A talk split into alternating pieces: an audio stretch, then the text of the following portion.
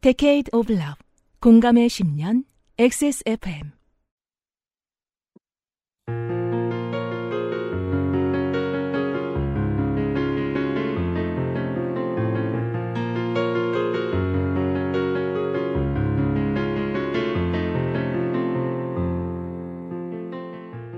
지난 한 해 동안 저희는 가족을 돌보아야 하는 아이들, 부자들만을 위해 제도를 개선하는 정부, 같은 형태로 진영 전쟁에서 진자 운동을 하는 변희재와 진중권, 닮은 꼴의 역경을 감내하고 있는 아사기리와 이태원, 쿠데타에 2년째 저항하고 있는 미얀마의 시민들, 농협은 어쩌다 견제받지 않는 가장 큰 권력이 되었는가? 국민연금을 불신하게 만들고 흔드는 세력은 누구인가? 노키 교육함은 어떻게 약자와의 동행에 성공했는가? 대통령은 왜 3.1절에 독립을 말하지 않는가? 정권은 왜 대한민국의 정체성을 부정하는가? 크레이토스는 왜 싱글 데디로서의 삶에 적응하고 있나? 15년 전 이명박이 지금은 곤란하다고 말했던 이유. 여당 정치인들이 전광훈과 친해지는 이유. 조지 산토스의 거짓말 종합 선물 세트가 미국에서 잘 팔린 이유.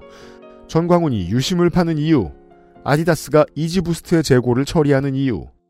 일본 정부가 철도 민영화 행사를 성대하게 치른 이유. 한국 보수가 이승만 되살리기에 혈안이 된 이유. 고 양회동 열사가 죽음으로 건설 현장을 고발한 이유. 중국이 축구를 못하는 이유. 글로컬 30 사업이 대학을 죽이고 있는 이유. 소수의 과학자가 과학을 앞세워 오염수를 안전하다고 말하는 이유. 한국인을 부르는 다양한 단어의 쓰임새. 오세훈표 6만 5천원 패스의 쓰임새. 환의 쓰임새 등을 이야기했습니다. 20년 전 어느 클럽의 공연에서 이런 말을 했던 게 기억납니다. 우리가 조금 더 늙으면 미국 힙합의 노래 가사 속에 있는 증오 범죄들이 우리의 일상이 될 거라고요. 그런 우리의 오늘에 대해 공부해보는 시간이 23년 마지막 그것은 알기 싫답니다.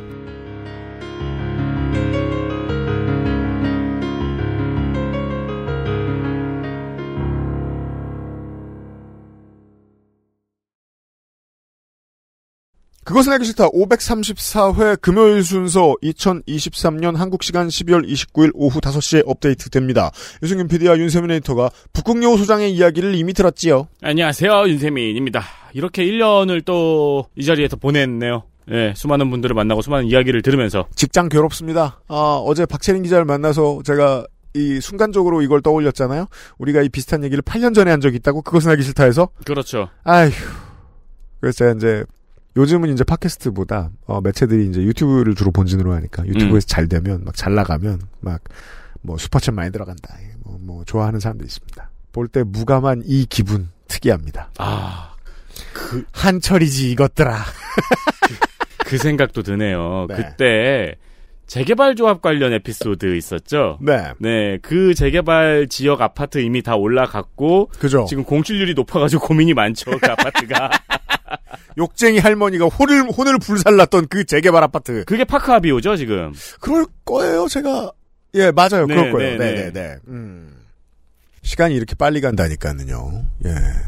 매체의 중요한 사명은 여러분이 매체를 접하는 5분, 10분, 요즘은 뭐 유튜브에서 뭐, 우리 그알싫 같은 경우에는 평균 시청 시간이 뭐 한 40분, 50분 이렇게 되는 것 같던데, 음, 요팟시나 요팟시 Greatest Hits랑 합친 거니까 사실상 클릭하신 분들이 거의 다 듣는다는 얘기예요. 그렇죠. 예.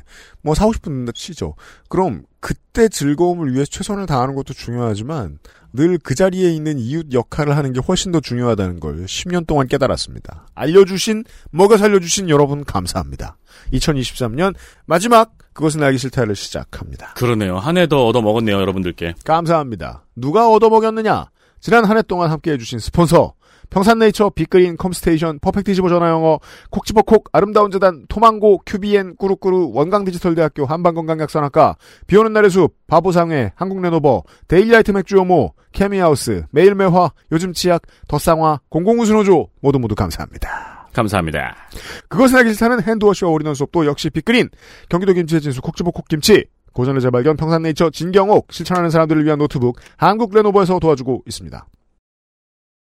XSFM입니다. 콕 집어 콕.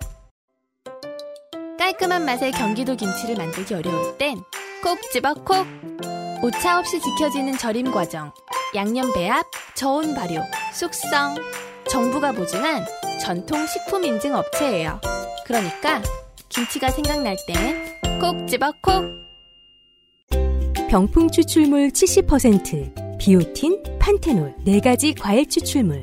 이 모든 걸 하나로 빅그린 시카 샴푸. Big Green. 중건성용 탈모 샴푸 빅그린 시카 이번 연말 사랑하는 사람을 위한 최고의 선물 레노버 노트북. 액세스몰에서 특가로 사고 특별한 혜택까지 더해지면 올 한 해를 마법같이 마무리할 수 있는 방법. 지금 액세스몰에서 확인해 보세요. Lenovo for those who do.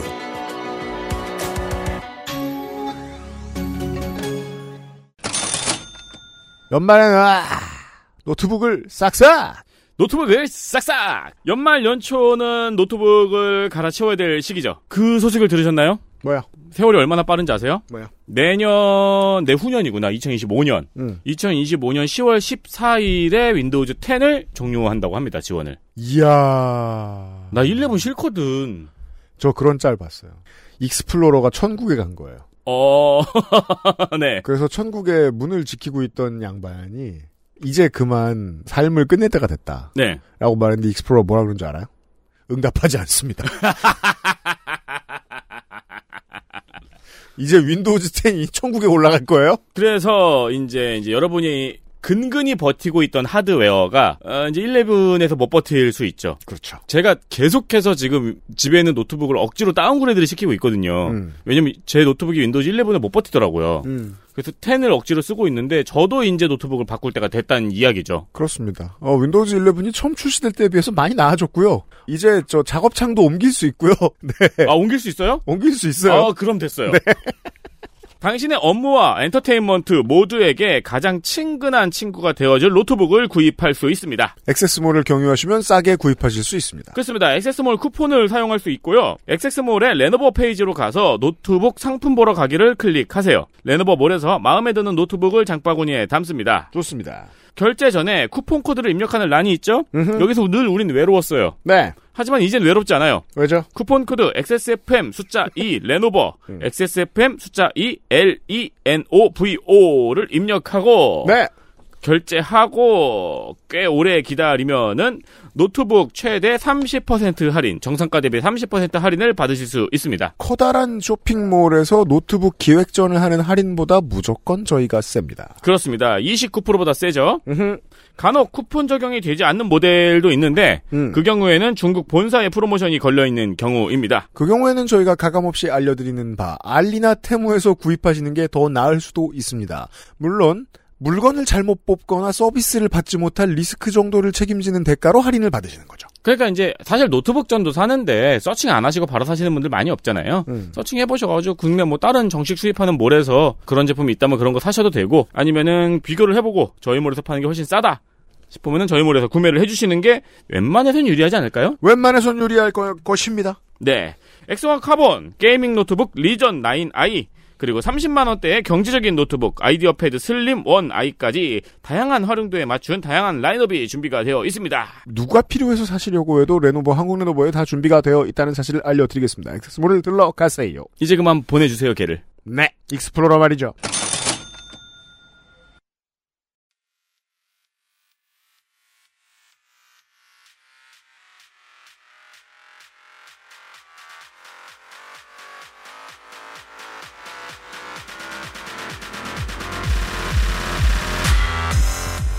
북유럽 연구소 팟캐스트 에디션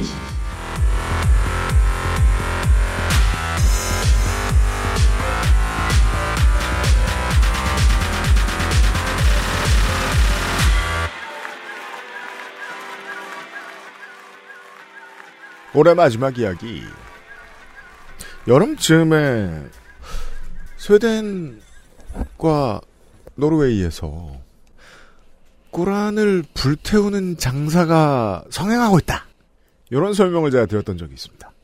선거용으로도 쏠쏠하게 쓰이고 우리나라 극우들하고 비슷한 방식이라고 보시면 되겠습니다. 우리가 그 헬마우스 코너 시간에 자기 목소리도 아니고 북소리만으로 중요한 위치에 올라간 사람에 대한 이야기도 했잖아요. 그렇죠.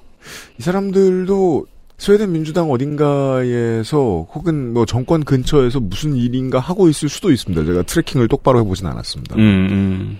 올해 마지막 이야기는 혐오에 대한 이야기. 그런 걸 한다더니 북유럽연구소장이 공부를 해왔습니다.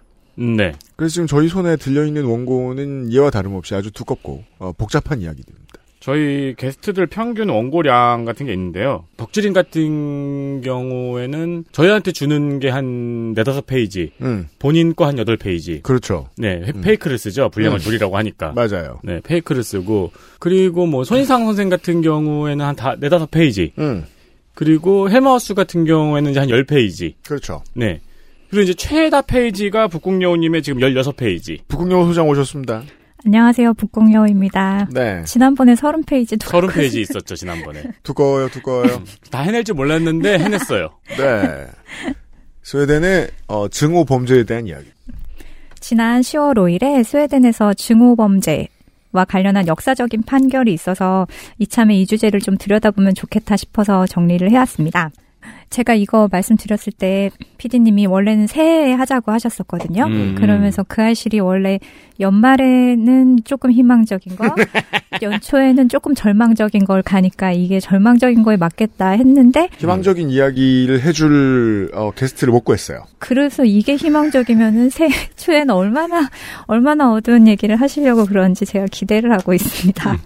내년에 진짜 저널리스트들이 생각을 좀 많이 해줬으면 좋겠는 게 한국에 증오범죄 엄청 많은데 음, 네. 이걸 다룰 때 증오범죄나 혐오범죄라는 말을 안 써요. 그렇죠. 그리고 상당수의 기자들이 이게 그것이라는 걸 직관적으로 연결시키지도 않으려고 하는 것 같아요. 네. 몰라서라기보다 그냥 왠지 다들 안 그러니까 자기도 증오범죄란 말 쓰면 안 될 것 같아서 안 하는 것 같기도 합니다. 음. 예. 음. 그게 뭐 민족에 대해서든 성별에 대해서든 종교에 대해서든 말입니다. 뭐 다른 나라의 댓글창이 어떤 꼴인지는 저는 모르는데 우리나라 같은 경우는 기자들이 댓글창을 신경을 쓰잖아요. 음. 지금 포털에서 여러 가지 관리도 한다고 하지만 근데 증오 범죄의 댓글창은 제가 기억하기로 열의 아홉은 그 증오와 혐오에 동조하는 댓글만 가득 차 음, 맞아요, 있었거든요. 맞아요, 맞아요. 그런 면들이 또 기자들을 위축되게 하는 게 아닐지. 맞아요. 네. 용기가 없어요, 다들. 그렇죠. 그래서 이걸 저희가 이제 더 이상 외면할 수 있는 주제는 아닌 것 같고 처음부터 이게 뭔지 정의부터 하나씩 짚어가면서 현재가 어떤지 그리고 앞으로는 어떻게 해야 될지 한번 차근차근 보도록 하겠습니다. 네. 먼저 정의부터 볼게요. 그 증오범죄, 혐오범죄 이렇게 얘기를 하는데 영어로는 hate crime이죠. 음. 근데 이 증오인지 혐오인지 이게 완벽하게 정리가 안 된 것 같아요. 그래서 음. 섞어서 쓰고 있더라고요. 음, 네. 그래서 혐오범죄라고 하는 분도 있고 증오범죄라고 하는 분도 있는데 근데 헤이트라는 말을 볼 때 저는 사실 증오가 더 맞는 것 같긴 한데 왜냐하면 혐오를 사전으로 찾으면 음. 싫어할 혐, 미워할 오. 음. 그래서 영어 단어로는 disgust예요. 음. 그래서 싫어하고 미워한다. 어떤 것을 싫어하거나 기피하는 감정. 왜 혐기성 뭐 이러면은 싫어하는, 그러니까 네, 기피하는 거잖아요. 네. 그리고 뭐 불쾌하고 기피하고 싫어하는 감정이 복합적으로 이루어진 비교적 강한 감정을 혐오라고 본다면 증오는 사무치게 미워하는 거래요. 어, 더 높네요. 그렇죠. 그래서 아주 끔찍히 미워하고 원망하는 감정이 담긴 것을 증오라고 합니다. 어. 영어로는 hatred. 그래서 만약에 우리 세민 에디터님이 아까 빵이 있었는데 음. 저한테 허락을 받지 않고 제 빵까지 먹었다고 해요. 그럼 네. 제가 막 I hate you 이렇게 말한다고 해서 제가 막 뭐 저 증오해 막 이런 건 아니잖아요. 그냥 왜냐면 내 인생 마지막 파운드 케이크는 아니었고. 그러니까요. 네. 음. 그러니까 그냥 이런 이런 의미로 생각해서 다들 혐오라고 하는 건가 싶기는 한데 사실 이것보단 조금 더 센 의미인 것 같아요. 게다가 부소장님 본인이 구워온 거라 자기가 또 만들 수도 있어요. 근데 어, 근데 느낌으로는 증오는 복수의 대상 같은 나와 관련된 대상을 음. 대상으로 하는 미워하는 것 같고 어, 음. 혐오는 뭐랄까 나 내가 나와 관련이 없는 대상 예를 들면 벌레라든가 어. 음식이라든가 음. 그런 쪽을 미워하는 대상이라고 생각을 해가지고 증오에는 사실 어떤 관계성이라든가 애정이라든가 감정이 예, 감정이 담겨 있는데 음. 혐오는 말 그대로 썩은 쓰레기를 혐오한다든가 이런 느낌이라서 조금 어감은 다른데 그러니까요. 그 네. 뭔가 이 되게 뉘앙스를 잘 잡아내신 것 같아요. 그래서 네. 그래서 저는 앞으로 쓴다면 이게 혐오가 아니라 증오가 맞는 것 같기는 한데 음. 아무튼 살펴보도록 하죠. 그래서 그 혐오는 대상이 싫어서 기피하고 싶 큰 비교적 소극적인 개념이라면 증오는 말씀하신 것처럼 미워하는 마음이 강해가지고 반감이 심한 상태. 그래서 그렇죠. 내 미움을 막 적극적으로 보여주고 싶은 거예요. 어. 혐오는 막 그렇게까지 적극적인 게 아니라 그냥 윽, 시, 윽 싫어 이러고 마는 거라면 피하는 거죠. 그렇죠, 그렇죠. 증오는 음 싫어 내가 너를 막 이런 어, 이런 그렇죠. 감정이 담긴 거. 그렇다면 증오하는 대상은 아마 처음에는 별 생각 없었을 가능성도 좀 있고요. 음. 예. 어떤 적극적인 해석을 하는 과정을 거쳤어야 됐을 거예요. 그러네요. 혐오에는 나의 행동이 왠지 전제되어 있지 않을 것 같은데 아. 증오에는 거기에 내가 무슨 액션을 취할 것 같은 느낌이 드네요. 어, 음. 그러네요. 그러니까 음. 처음에는 뭐, 시- 그러니까 혐오는 어떻게 보면은 제가 반응을 제 마음속에서 거치지 않고도 바로 실을 수 네. 있는 거라면 증오는 뭔가 이런 어떤 관계성이 있어서 뭐 그렇게 됐다? 그- 그에 따라서 증오하기 때문에 내가 뭘 한다까지가 연결이 될 것 같은. 음. 음, 음. 그래서 증오에 관한 연구에 따르면 증오는 세계관 충돌 때문에 한 집단 전체를 배제하려는 욕구를 말할 때 씁니다. 음. 누군가 한 개인을 상대로 증오 범죄를 저질렀다고 해도 그 특정 개인을 향했다기 보다는 해당 피해자가 특정 집단과 연관되어 있기 때문입니다. 음, 네. 그 북미의 청취자분들이 가장 잘 아시는 음. 이게 사실 인종 혐오 범죄는 북미에서는 가장 잘 팔리는 기사이기도 하고 매일같이 나는 범죄이기도 해가지고 늘 보시잖아요. 음, 음. 거의 모든 언어의 뉴스에서 그렇죠. 그런 거. 음. 그래서 증오 범죄는 일방적이다. 가해자와 피해자 사이에 갈등이나 원한 같이 상호작용으로 벌어지는 게 아니고 그거 증오라고 안 해요. 혐오 정서를 가진 가해자가 인종, 성별 등 특정 집단에 속했다는 이유로 피해자를 범행 대상으로 정합니다. 아. 이 사람이 외국인이라서, 여자라서, 성소수자라서, 즉 그 특정 집단의 성질이 없으면 공격당하지 않았을 이유로 피해를 입었을 경우 중호 범죄라고 합니다. 아, 혐오를 가지고 있는 사람이 증오까지 나아가면 범죄를 일으키는. 음, 음. 아, 네. 그게 단계가 있어요. 좀 이따 말씀드릴게요. 좋아요. 그래서 이민자, 특정 인종, 뭐 흑인이라든지 유대인이라든지 요즘은 이런 이런 유대인을 대상으로 한 것도 많이 일어나고 있으니까요. 음, 음. 그리고 특정 종교, 무슬림, 유대교, 뭐 조로아스터교, 그다음에 여성인지 남성인지 소수자 때문인지 아니면 노인이라서 일어날 수도 있고요. 그 대상이 내가 속한 내 집단과 증오의 대상이 속한 외 집단을 구별하고 차별합니다. 그렇죠. 늘 말을 할 때 주어를 우리로 쓰기를 즐겨 합니다. 맞습니다. 우리의 상대는 그들이죠. 그래서 우리하고 그들 이렇게 금을 그어서 내 집단과 외 집단을 구분을 하는 거예요. 최초에 생각하면 좋은 게 너랑 나는 우리가 아니야 정도로 구분해 주는 것도 좋을 수 있습니다. 뭐 음. 뭐 내가 뭐 백인이야. 어 내가 뭐 기독교를 종교로 가진 남성이야. 넌 우리를 대변하지 않아. 범죄를 저지른 너와 나는 달라. 정도. 음. 그렇다면 왜 누군가를 또는 특정 집단을 증오하게 되는 걸까요? 음. 그 기전에는 편견이 있습니다. 어떤 집단에 대한 스테레오타입에 일반하죠. 그래서 부정적인 편견은 개인을 향한 것이 아니라 특정 집단 전체를 부정적으로 여기는 태도입니다. 어느 나라 어느 대륙에서 온 놈들은 이러이러한 특성을 가지고 있다라고 말하는 게 사실 혐오 범죄를 그러니까 그 저 헤이트 크라임을 저지르지 않는 사람들도 흔히 하는 말이거든요.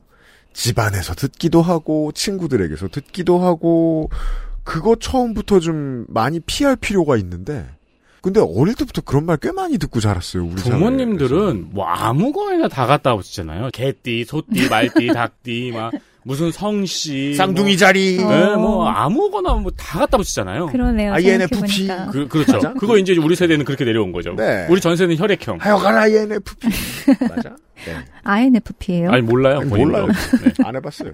그 뭐지 개인적으로 갖고 있는 편견이 있으신가요? 개인적으로 갖고 있는 편견 음, 있겠죠. 고백하지 못할 뿐. 한- 한번 해보세요. 아니요. 지금 이렇게는 또 안 떠오르고 만나서 제가 빡친 일이 있으면 뭔가 그런 옛날에 아, 좀 조그만 이쁘게 생긴 차를 몰고 다닐 때 30대 초반에 당연히 그런 차는 여성이 몰 거라고 생각했나 보죠. 음, 아무리 봐도 제가 문제가 없는 상황이었거든요. 깜빡이 충분히 켜고 있었고 음. 끼어들만 해서 끼어들었는데 뭔가 성질을 내면서 위협을 하면서 끼어드는 음. 거예요. 창문을 제가 열고 그쪽을 쳐다보니까 도망갔거든요, 이분이. 그걸로 유명한 그 블랙박스 영상도 있죠. 그래요? 그 순간 느꼈죠. 어떤 스테레오타입에 대한 짧은 순간에 확신을 가지고 들이댄 거 아니에요, 이분이? 그렇죠, 그렇죠. 음, 사람들은 그런 거 많이 하죠. 아, 그렇겠네요. 많이 하죠. 그 블랙박스 영상 중에서 벤츠 오픈카를 탄 남성이 레이를 막 위협 운전을 해요. 음. 결국 섰어요. 그러니까 이제 그 벤츠 오픈카에서 남성이 딱 내려가지고 음. 레이를 쳤나 그랬는데 레이에서 거의 2m에 달하는 남성분이 내린 거예요. 음. 그러니까 그 남자가 막 안절부절 못하다가 차 타고 도망가는 영상이 있거든요. 아, 요거. 여행을 많이 다니시는 분들은 아실 텐데, 아주 별것도 아닌 계기가 있어요. 우리는 이제 두 시간 동안 증오에 대해서 이야기를 할 테니까, 어떤 스테레오타입이 너무 마음속에 있어가지고 나는 이 나라가 싫고, 이 나라 사람들이 싫고, 어떤 문화권의 사람들이 싫어. 그러면, 가장 좋은 첫 번째 아주 손쉬운 해결책 중에 하나가, street view를 보세요. 그 나라 그 도시에. 음, 그러면, 사람 사는 게 똑같다는 걸 알게 되거든요. 음, 음. 재미있는 게 보이거든요. 그 순간 어 나는 뭔가 잘못된 스테레오타입을 주입당했구나라는 느낌이 빡 들어요. 음. 예. 저는 조금 전에 얘기하시니까 생각난 게 있는데 제가 글을 쓸 때 저는 부사 같은 걸 별로 안 쓰는 편이에요. 네. 그리고 문장이 되게 짧은 편이거든요. 네. 그래서 글로만 저를 아는 분이 여자분이셨군요. 이렇게 만났을 때 그런 분들이 있었어요. 어. 그러니까 남자의 분명 남자가 헐. 쓴 글이라고 생각했는데 이런 분들은 있었어요. 제가 알기로는 그건 그냥 글을 잘 쓰는 건데. 모르겠어요. 어떤 네. 문, 문체의 느낌이 그런 게 있나 봐요. 어, 이런 우리들의 편견도 있지만 여러 가지 연구가 있었는데 토론토 대학에서 2012년에 한 연구가 뭐냐면 Anglo sounding name 그러니까 전형적인 백인의 이름을 가진 사람이 음. 다른 뉘앙스의 name보다 이름보다 35%나 그 면접에 오라는 확률이 높더라. 어. 음, 그렇죠, 그렇죠. 이거는 2013년에 스웨덴에서도 했어요. 그래서 음. 이름을 스웨덴의 전형적인 이름과 그다음 무슬림 이민자가 많으니까 무슬림 이름. 그래서 뭐 안데 시 대 사미르 어. 이런 식으로 뭐, 네네. 뭐 무슨 한나 대 뭐 압둘 뭐 이런 음, 식으로 음. 무하마드 이런 식으로 했는데 여기서는 스웨덴에서는 이- 심지어 50%나 더 많이 그 2차 음. 인터뷰에 오라는 음. 연락을 받았다고 해요. 그러니까 스웨덴도 평등한 사회라고는 하지만 보이지 않는 이런 차별이 굉장히 크다는 거겠죠. 음. 이거 말고도 피부색에 따른 경찰의 태도, 음, 맞아요. 그 다음에 판결의 가혹한 정도. 그러니까 판사들이 아무래도 백인이 많다 보니까 음. 이제 피고가 백인이거나 흑인이거나에 따라서 같은 죄인데도 형량의 차이가 크다든가 그게 몇 나라들을 제외하면 이건 다 대부분 이제 메이저 민족이 다 판사를 하고 있기 때문에 생기는 그렇죠. 문제죠. 네, 네. 그게 제가 얘기했던 가프리의 유명한 농담 루틴이라니까요. 어? 흑인들은 밤길에 안전하고 싶으면 스타벅스 라테를 들고 있어라. 음. 어. 경찰이 말을 걸지 않는다. 그러면서 별것도 아니에요. 흑인 아저씨 네명을 모아놓고 한 명씩 라떼를 들게 해요. 그런 다음에 실험을 해보는 거예요? 아니요, 그냥 사람들도 보라고. 아. 얼마나 안 위협적이어 보이는지. 아니 요즘은 그거를 밈처럼 이게 뭐 그게 허용되는 문화니까 하겠지만 미국에서 밈처럼 많이 영상을 찍더라고요 틱톡 같은 데서 음. 예를 들면은 편의점에 강도 복장을 한 백인이 들어와요. 음. 그러니까 편의점 점원이 뭘 도와드릴까요?라고 물어봐요. 음. 근데 그 뒤에 경찰 흑인이 들어와요. 그러니까 편의점 점원이 어 잘못했어요 이러는 거예요. 그러니까 어머나. 그 경찰이 Man, I am cop! 막 이러면서 아, 그러니까 미국 얼마나 그런 게 심하면 그런 게 나올까 싶으네요. 그 다음에 또 이것도 제 친구가 직접 경험을 했지만 소수민족인 경우에는 집을 구하기가 어렵습니다. 아, 한국도 음. 그래요. 네, 그래서 인터뷰를 하고 뽑으니까요. 네네. 그래서 그렇고 그 다음에 뭐 아까 말씀하신 것처럼 특정 민족에 대한 스테레오타입이 우리한테도 있죠. 아프리카 사람들은 이래, 뭐 한국 사람들은 이래, 인도 사람들은 이래, 뭐 일하면서 마주치는 사람들한테서 얻는 뭐 경험일 수도 있고, 그렇죠. 그리고 종교를 가지고도 그러잖아요. 아 기독교 사람들은 이래, 뭐 불교 사람들은 음, 이래, 음. 천주교는 이래 이런 게 있고 연령으로도 우리가 요즘에 뭐 아 mg라서 그래, 아 노인네가 뭐 Z 세대라서 그래, 뭐 이런 식으로 그렇죠. 세대를 가지고도 그렇게 하고 아까 말씀하신 지역도 있고요. 그렇죠. 그리고 또 이렇게 혐오에서 발견할 수 있는 게 뭐냐면 그 바탕에 아까 편견이 있다고 말씀드렸잖아요. 증오나 혐오의 바탕에 음. 그 바탕에 있는 또 하나가 분노입니다. 그래서 분노도 혐오의 기저에서 발견할 수 있는 특징인데요. 이게 개인으로 시작해서 어떤 개인의 경험으로 시작해서 집단 전체를 향한 것으로 발전할 수가 있어요. 그렇죠. 때로는 좌절감에서 시작된 분노가 혐오와 버무러지면 엉뚱한 대상에게 화살을 돌리는 일이 생깁니다. 그래서 이런 좌절의 원인이 뭐가 있냐 하니까 실직, 음. 불안전, 가난, 어, 건강 악화, 외로움, 성취감, 결여 이런 일 중에 하나로 좌절을 하게 되면 이게 분노로 발전하면서 자신의 좌절이 내 잘못이 아니고 뭐 음. 아니면 다른 문제가 아니라 외부에서 외집단 때문이라며 종종 외집단에게 공격성을 표시하게 됩니다. 예를 들어서 내가 실직한 거는 내가 취직을 못하는 건 그들이 내 일자리를 차지해서 그런 거야. 그들 정의 내 절대 내릴 수 없는 개념. 그들 우리 사회가 불안한 건 그들이 범죄를 저질러서 그래. 그 사람들이 테러범이라서 그래. 음. 요즘 경제가 어려운 거는 그 사람들이 복지 혜택을 다 독차지해서 그런 거야. 이런 식으로 말을 그- 하는 거죠. 이 모든 분노가 정상적으로 작동하려면 결국 그 대한민국으로 말할 것 같으면 혐오의 대상이 되는 거의 모든 사람들은 모피하면 되거든요. 어... 근데 그렇게 되지 않잖아요. 그렇죠. 음, 무슨 대통령이 하는 걸 보고 하여간 성저 심리 출신들은 하고 뭐라고 하지 않잖아요. 음, 음, 음. 예. 사회 지도층을 향하진 않아요. 음, 그러네요. 음.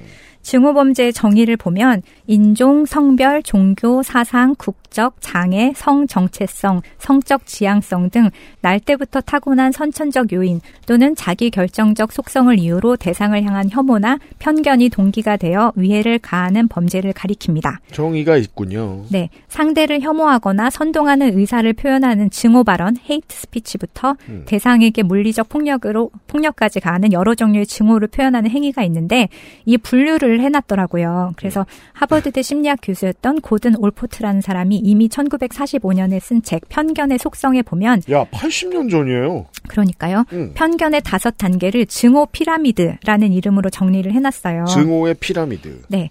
증오의 피라미드라는 이름으로 정리해 놓은 걸 보면 먼저 적대적인 말이 있습니다. 음. 혐오 발언이 내 집단 안에서 공공연해집니다. 음, 이거 어 그러네요. 하여간 쟤네들은 네, 그런 거를 거리낌 없이 말하는 거예요. 옛날에는 마음에만 담고 있었다면 음. 이걸 공공연하게 말하는 게 자연스러운 문화가 되는 거죠. 저희가 굉장히 끔찍하게 생각했던 기억 중에 하나가 물론 요즘에는 또 흔한 광경일 수도 있겠는데 는 말을 고등학생들이 유행, 유행처럼 댓글로 달고 다녔었잖아요. 음. 네. 그래가지고 무슬림이라든가 이런 혐오 댓글은 지금은 아주 공공연하게 농담으로도 소비를 하고 있잖아요. 지금 2단계는 확실히 목격을 한 것 같네요. 우리나라에서. 그렇죠. 일본이 우리보다 발전한 사회라는 생각 거의 하지 않지만 그나마 좀 낫다고 생각하는 게 그래도 이게 hate speech라는 정의까지는 하거든요 사회가. hate speech라는 이유로 처벌도 하고요. 예, 한국은 그런 거 없잖아요. 네. 막또 막말해요 그냥. 음. 음. 그리고 이런 농담에서 조금 전에 말씀하신 그런 수준도 있죠. 비방, 그다음 공격 암시, 그다음에 사회 분위기에 따라서 이게 늘기도 하고 잦아들기도 한다는 게 중요한 지점이에요. 음, 음. 잦아드는 사이클이 또 있군요. 네, 네, 네.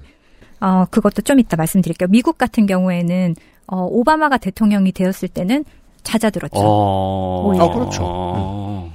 그리고 회피. 아까 조금 전에 적대적인 말이 첫 번째 단계라면 그 다음은 회피. 그래서 내 집단과 외집단을 분리하는 건데요. 어, 특정 지역이나 시설에서 외집단이 거주하거나 자주 찾을 경우 조직적으로 피하거나 떠나는 겁니다. 음. 그래서 공공 서비스나 민간 서비스에서 분리를 시도하기도 하고요. 아파르트헤이트, 미국의 민, 인종 분리 정책 이런 거 있었잖아요. 아, 40년대에 이런 연구가 나올 직접적인 이유가 여기서 드러나네요. 미국은 인종 분리를 체계적으로 해왔기 때문에 그 시절에는. 네. 그렇죠. 네. 그리고 뭐 요즘 같은 경우는 뭐 어떤 동네에 이민자가 이사를 오기 시작하면 어떤 수준이 되면 그때부터 이사를 나가는 거예요 원주민이. 음, 그래서 음. 요것도 회피의 시작. 음. 그리고 그 다음은 차별이 있습니다. 차별 대우와 배제를 통해서 혐오를 드러내는 은밀한 차별. 뭐 외집단에게 교육, 특정 분야의 취업, 사회 서비스, 법 앞의 평등, 공권력의 보호 등의 이런 이렇게 주어진 권리나 기회를 박탈하는 거죠. 그래서 음. 이런 권리에 대한 접근이 거부가 되고요. 그 다음에 이런 사람들, 어, 우리가 그들이라고 부른다면 누군가가 있다면 그런 집단에게 무례하게 군다던가 무의식적으로 배제하다던가 그래서 이 사람들의 계층 이동 사다리를 무너뜨리는 것. 음. 예, 이런 것 중에서는 우생학, 소수자 차별, 장애자 차별, 그리고 차별이 이게 의식적이지 않을 수도 있어요. 음. 예, 제 친구 같은 경우에는 얘는 어, 4살에 스웨덴으로 이민을 왔는데 그러니까 그냥 스웨덴 사람이거든요. 말도 네. 스웨덴 말을 네. 훨씬 더 잘하고 어, 브라질에서 이민을 왔는데 자기는 근데 생긴 거는 브라질 사람이잖아요. 음. 그러니까 회사에 취직을 했는데 사람들이 너 어디서 왔어? 넌 뭘 먹어? 이렇게 물었다는 거예요. 어. 그래서 자기는 완벽하게 스웨덴에서 자랐고 스웨덴 사람인데 사람들이 생긴 게 다르니까 근데 이 사람들이 악의를 갖고 그러는 건 아닌데 그냥 마음속에 그런 맞아요, 맞아요. 어, 분리, 차별 이런 의식이 있는 거죠. XSFM입니다.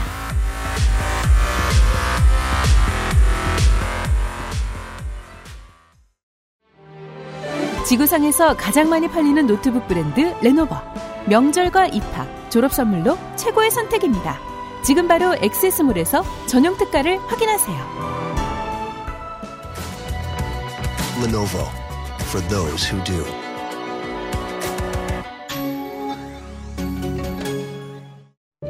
진경옥은 물을 타지 않습니다. 진경옥은 대량 생산하지 않습니다. 진경옥은 항아리에서만 중탕합니다. 진경옥은 엄선된 원료만 사용합니다. 진짜를 찾는다면 진경옥입니다. 고전의 재발견. 진경옥. 평산네이처 콕 집어 콕. 식구가 많아도 나 혼자 살아도 김치는 콕 집어 콕. 시원한 백김치, 감칠맛의 갓김치, 아삭한 총각김치. 무게도 포장도 원하는 만큼 다양해요. 그러니까 김치가 생각날 땐 콕 집어 콕. 김치 광고하겠습니다. 한국인이라면 이것만은 떨어지면 안 된다. 김치. 저희 집에 파김치가 되게 넉넉하게 있어가지고 마음이 어, 후회해요 제가. 오늘 아침에도 떡국을 해먹고 나왔는데. 와, 짜파게티나 삼겹살 먹을 때 맛있겠다. 그럼요. 깔끔한 경기도 서울 김치로 모든 이의 입맛을 충족합니다. 양질의 재료, 산지에서 직접 구매해서 저온 창고 보관을 통해서 신선도를 유지합니다. 국내산 원료와 천연 양념을 사용했고요. 햇섭 인증업체로서 체계적이고 효율적인 관리로 최상의 위생 환경을 갖추고 있습니다. 여러 가지 종류가 있죠. 포기, 총각, 석박지, 갓, 이것저것 이것저것 여러 가지 있습니다. 고기를 얇게 썰어가지고 살짝 후라이팬에 데핀 다음에 끓는 물에 올려놓으면 그건 라멘이고. 아, 차슈! 네. 계속 삶으면 설렁탕이죠. 음, 그렇죠, 그렇죠. 어, 요즘은 국물이 잘 나와서 마트나 이런 데서도 어, 이런 거 해먹는 게 어렵지 않습니다. 맞습니다. 김치가 중요합니다. 그렇습니다. 전에도 말씀드렸는데 제 개인적인 감상으로는 뭐 제가 국밥을 먹으면 주로 서울에서 먹지 않겠습니까? 음. 국밥집 김치에 가장 가까워요. 어, 그렇습니다. 네. 네. 시원한 맛이 있잖아요. 네. 네, 특유의 시원한 맛이 콕지박도 콕도 그런 맛이 있어가지고 네. 왜 국밥집에서 김치 나오면은 음. 저 좀 그런 편이거든요. 탕은 좀 늦게 나오잖아요. 그 김치랑 밥 반을 이미 다 먹거든요. 음. 그런 편인데 콕지박 콕김치 배송 처음 왔을 때 딱 열면은 그 냄새가 나요. 저 이번에 그 김치 맛 가장 닮은 가게 하나 알아냈어요. 어 그래요? LA의 한밭 설렁탕입니다. 김치 맛이 아주 닮았습니다. 거기 되게 인기 있거든요. LA 맛 그대로. 액세스몰에서 경기도 김치의 진수 콕지버콕을 만나보십시오.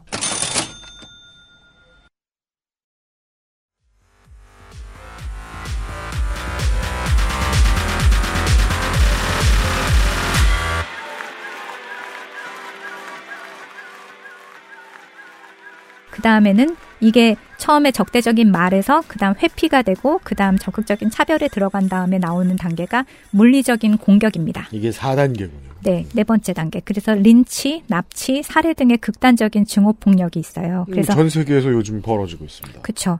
이전 단계 행동이 의식적으로 확장된 겁니다, 이게. 그렇죠. 래서 말을 하다 보니까 네. 슬슬 피하게 되고 차별하게 되다가 나중에는 물리적으로는 뭔가를 하죠. 음. 그렇죠. 그래서 법에서 금지하고 있더라도 사회적으로 눈 감아줄 가능성이 있습니다. 그리고 여기에 공권력이 가담할 수도 있고요. 어우, 그럼요. 그래서 많이 아시는 KKK가 그런 대표적인 어, 조직이었고 음. 또 미국 경찰이 무고한 아프리카계 미국인을 폭행한 것 최근까지도 있었죠. 그렇죠. 그리고 러시아도 공공 장소에서 LGBTQ에 대한 폭행이 되게 만연하다고 해요. 여기서 이제 뭐 댓글 달고 싶으신 분들이 있으시면 이런 걸 주의하셔야 되는 게 아니 미국의 아프리카계 시민들도 아시아계 시민들을 폭행한단 말이다.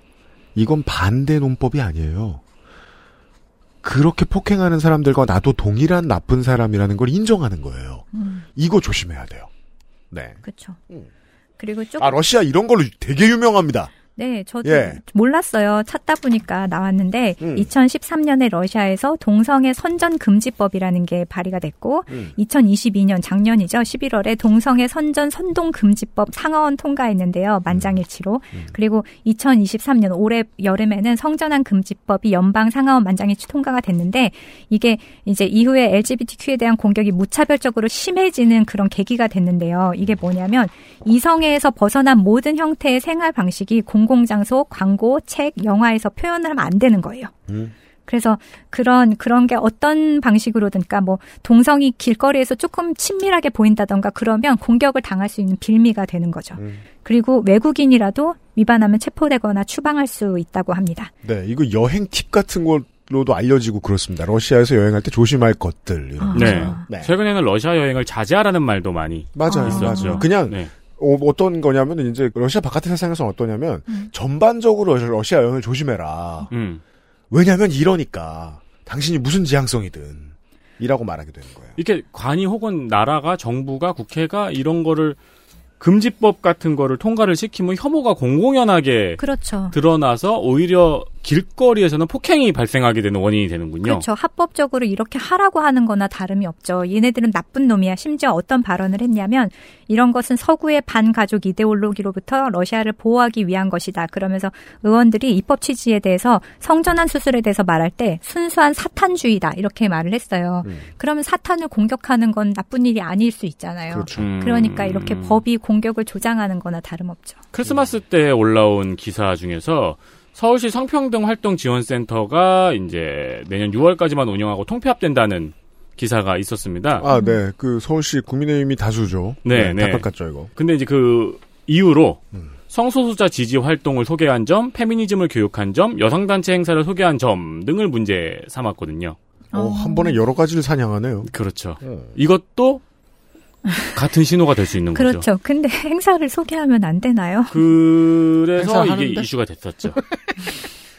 아무튼 그 다음 단계가 있어요. 마지막 단계는 무시무시한 단계인데요. 절멸. 그래서 우리가 제노사이드라고 부르는 그런 단계까지 가는 건데요. 외집단에 대한 폭행이 바람직하다고 여기거나 때때로 합법적이 된 상태가 되면 홀로코스트, 그다음 다르푸르에서 있었던 학살, 그다음 미얀마의 로힝야 무슬림 학살, 그리고 지금 사실 이스라엘 팔레스타인 전쟁도 어떻게 보면 누군가는 이걸 팔레스타인을 제노사이드하는 거다. 인종 청소예요. 어, 씨앗을 네, 말리려는 네. 거다. 이렇게까지 말을 하고 있어서 이게 합법적으로 어떤 권리가 주어지면 이렇게까지 될 수 있다는 거죠. 그렇습니다. 왜냐면 이제 야 다르푸르 학살이 벌써 20년이 됐어요. 음. 그 나중에 언제 소개해드릴 기회가 생기면 사하라의 군벌 벨트에 대한 이야기를 해드릴 수도 있을 것 같은데 보통 정치적으로 극단에 치다르면 이쪽에서는 제노사이드가 나옵니다. 꼭 인종 청소를 해요. 알려진 바로는 다르푸르 학살 때 수단에서 목숨을 잃은 사람이 뭐 최대 40만 명에 이른다는 음. 얘기를 한단 말입니다. 불과 20년밖에 안 됐어요. 그리고 이건 처음에는 그냥 말 한마디의 증오 범죄에서 시작한 것일 수 있다. 그렇죠. 는 얘기. 그 미얀마의 로힝야도 2017년이면 진짜 지금 6년 정도밖에 안 된 거잖아요. 그렇죠. 음. 이것의 발단으로 페이스북에서 차별 발언, 차별 혐오 증오 이런 post가 되게 많이 올라왔었대요. 음. 그래서 페이스북이 실제로 사과를 하기도 했는데 이때는 이 미얀마어를 할 수 있는 사람이 많지 않았기 때문에 이걸 필터링하는 시스템이 제대로 갖춰지지 않았었기 때문에 무분별하게 맞아요, 올라왔었다고 맞아요, 하더라고요. 맞아요. 네. 일제시대 한 몇십 년 더 있었으면 이런 일 우리나라에도 이 한반도에도 생기지 말았을란 법이 없어요. 그럼요. 음. 그렇죠. 음. 그리고 조금 전에 팔레스타인 얘기가 나온 김에 지금 미국의 대학가에서 이것이 표현의 자유냐 증오 표현이냐를 두고 청문회가 열렸었거든요. 최근에. 음. 그래서 어떤 곳은 심지어 총장이 물러나는 일까지 벌어졌었는데요. 미 전국에 비슷한 문제들 너무 많이 보도되고 있죠, 요즘. 그러니까요. 그래서 이스라엘 팔레스타인 전쟁이 발발한 이후에 대학마다 하마스의 테러 공격에 항의하는 시위가 열렸고 또 이스- 이스라엘의 가자지구 공습을 비난하는 시위도 열렸습니다. 음. 그래서 친 이스라엘과 친 팔레스타인 그룹이 각각 시위를 이어가고 있는데 맞아요. 이 가운데 하버드 대학 팔레스타인 연대 위원회, 그다음 하버드 국제 엠네스티 등의 34개 학생 단체에서 모든 폭력 사태에 대한 전적인 책임은 이스라엘 정권에 있다. 아파르트헤이트 정권은 비난받아야 한다는 내용의 공동 성명을 냈었어요. 네. 그래서 이번 전쟁의 원인이 이스라엘의 팔레스타인 탄압에 있다는 주장이었거든요.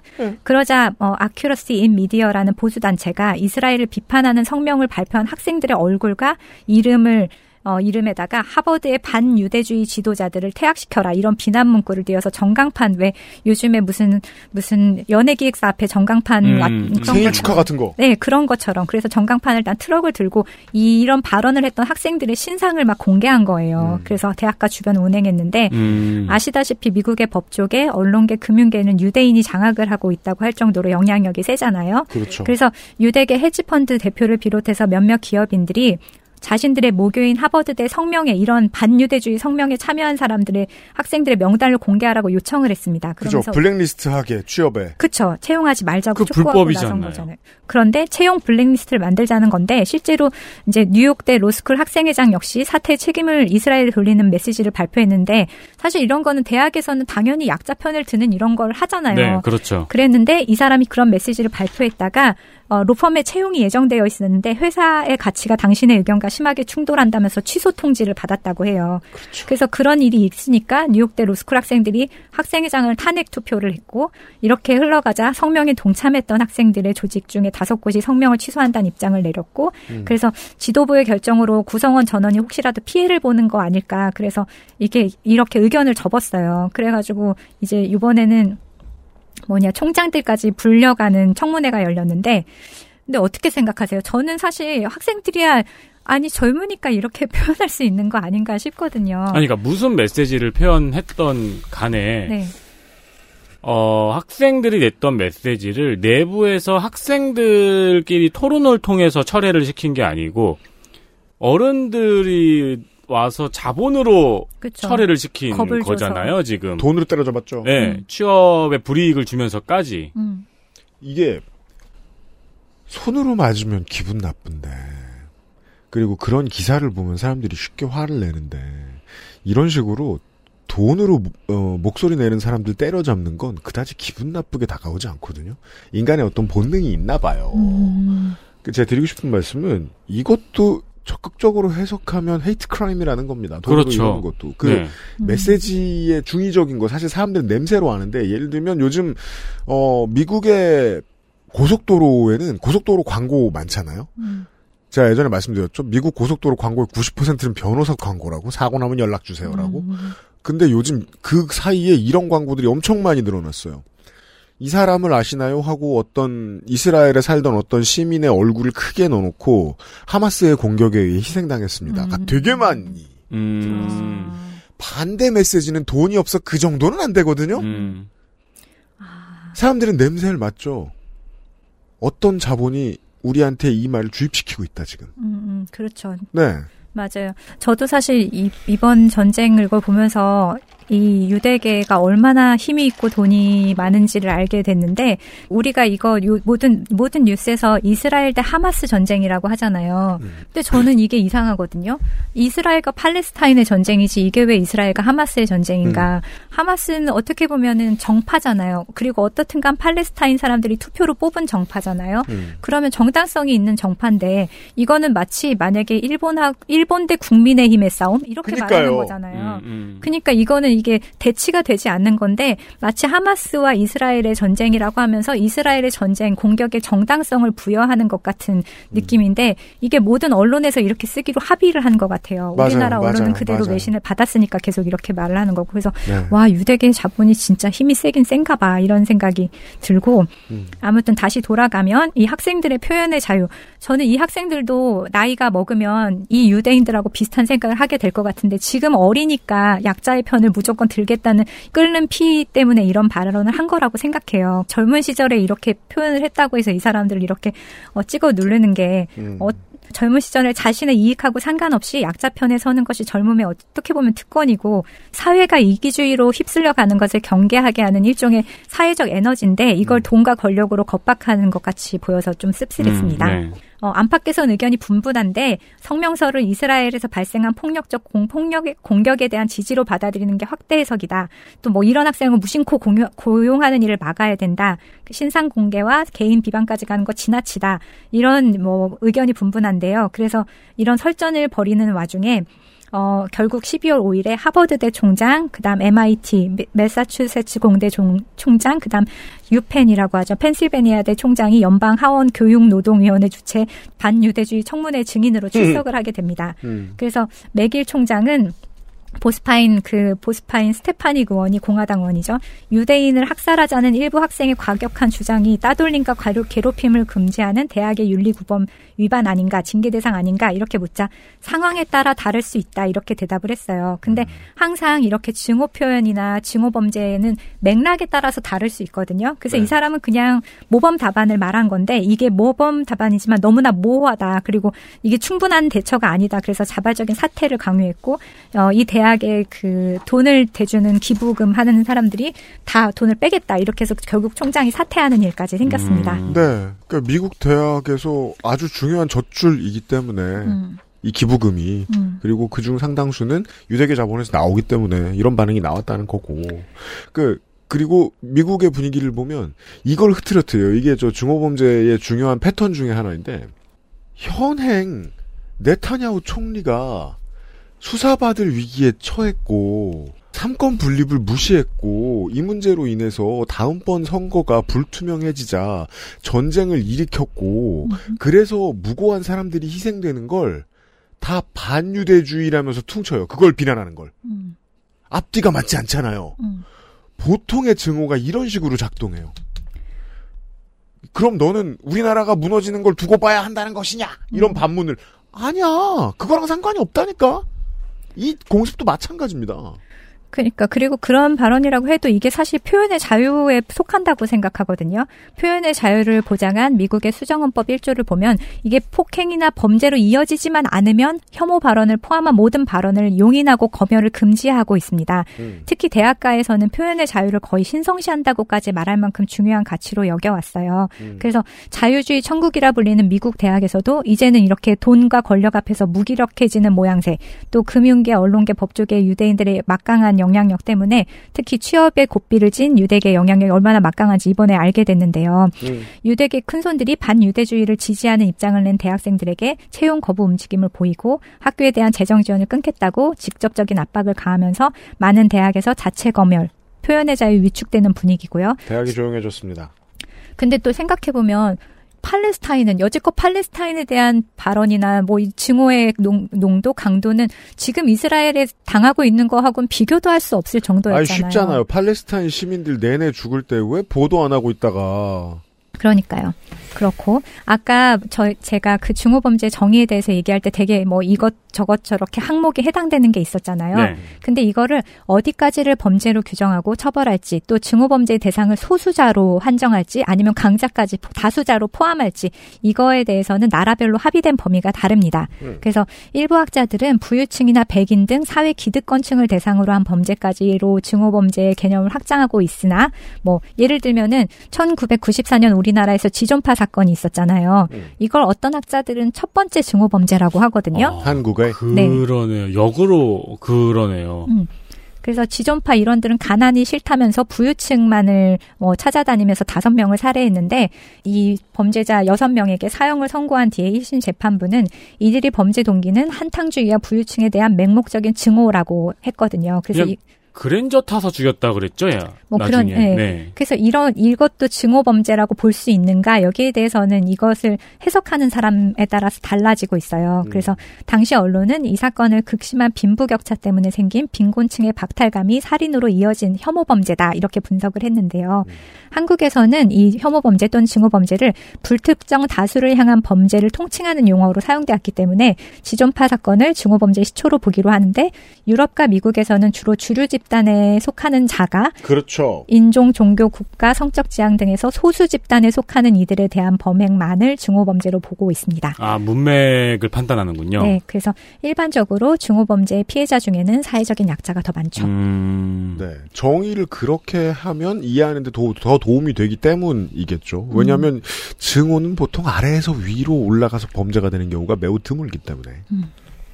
우리나라에서는 젠더 폭력, 성별에 따른 증오 범죄가 사회적 이슈로 왕왕 불거지기는 하지만 이렇게 외 집단, 내 집단을 구분한 증오 범죄 보 니까 한국에서는 좀 낯선 개념일 수도 있습니다. 있긴 있으나 보도가 크게 되지도 않고. 네. 네. 또 우리가 단일 민족의 특수성이 있기 때문에 증오 범죄는 아무래도 외국에서는 이민자 비율이 높은 나라에서 점점 시- 심각한 사회 문제로 떠오르고 있어서요. 음. 그래서 어, 대부분의 나라에서는 지금 사회 통합이 가장 큰 과제인데 우리는 또 다른 의미에서 사회 통합이 필요하긴 하죠. 음. 그래서 우리도 이민청 수립을 진행 중이고 또 다문화 가정에서 자란 이세가 이제 사회에 나와서 활동하는 시기가 됐잖아요. 어, 그럼요. 그리고 또 성적 지향이나 아니면 정체성에 대해서도 아우팅이 좀 자유로워지는 분위기인데다가 음. 이미 성별, 지역별, 세대별, 소득별, 고용 형태별로 분열과 혐오가 굉장히 심한 상태예요, 우리나라는. 그래서 더욱 주의를 기울여야 하는 문제인 것 같습니다. 요즘 가장 인기 있는 발명품 같아요. 뭐요? 혐오할 대상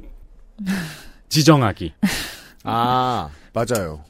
90년대에 소셜이 있었다면 그건 아마 PC통신 게시판 뭐 이런 걸 거예요. 네. 그런 데에서 뭔가 좀 잘 된다. 잘 풀린다. 그러면 자기도 늘 이렇게 왜 게시판 유저들은 생각하잖아요. 그저 힙길 가는 걸 가문의 영광으로 하는 음, 이런 음. 거 있잖아요. 그때만 해도 게시판에서 뭐 추천받는 게 뭐 한 500, 1000 이 정도만 돼도 되게 인생 신나는 업적이었거든요. 근데 2020년대에 들어오면 그게 사회를 바꿀 수 있게 됐어요. 내가 지금 이런 얘기를 한 걸로 인해 사회를 움직일 수도 있게 되는 거예요. 이러면 혐오의 깃발을 나도 한번 들어보고 싶죠. 네. 예. 그래서 이제 우리가 이걸 혐오하자라는 깃발이 순식간에 올라가고 거기에 수많은 사람들이 동조를 하는 게 하루 만에 순식간에 이루어지잖아요. 뭐 블라인드만 봐도 네. 몇년 전까지는 충하면서 그래요? 네, 혐오하죠. 음. 뭐새 회사 그러면 혐오하지. 다른 커뮤니티 가면 또 다른 이유로 뭔가를 따잡아가지고 혐오하지. 우리나라 이 조그만 나라에서도 지역별로 혐오하고요. 네. 게시판 쓰는 사람이나 뭐 기자들이나 혹은 정치인들 대부분의 사람들이 혐오를 꺼냈을 때 장사가 잘 된 경험들을 다들 가지고 있긴 합니다. 음, 네. 자, 북유럽 연구소 시간. 광고 듣고 북유럽 얘기를 합니다. XSFM입니다.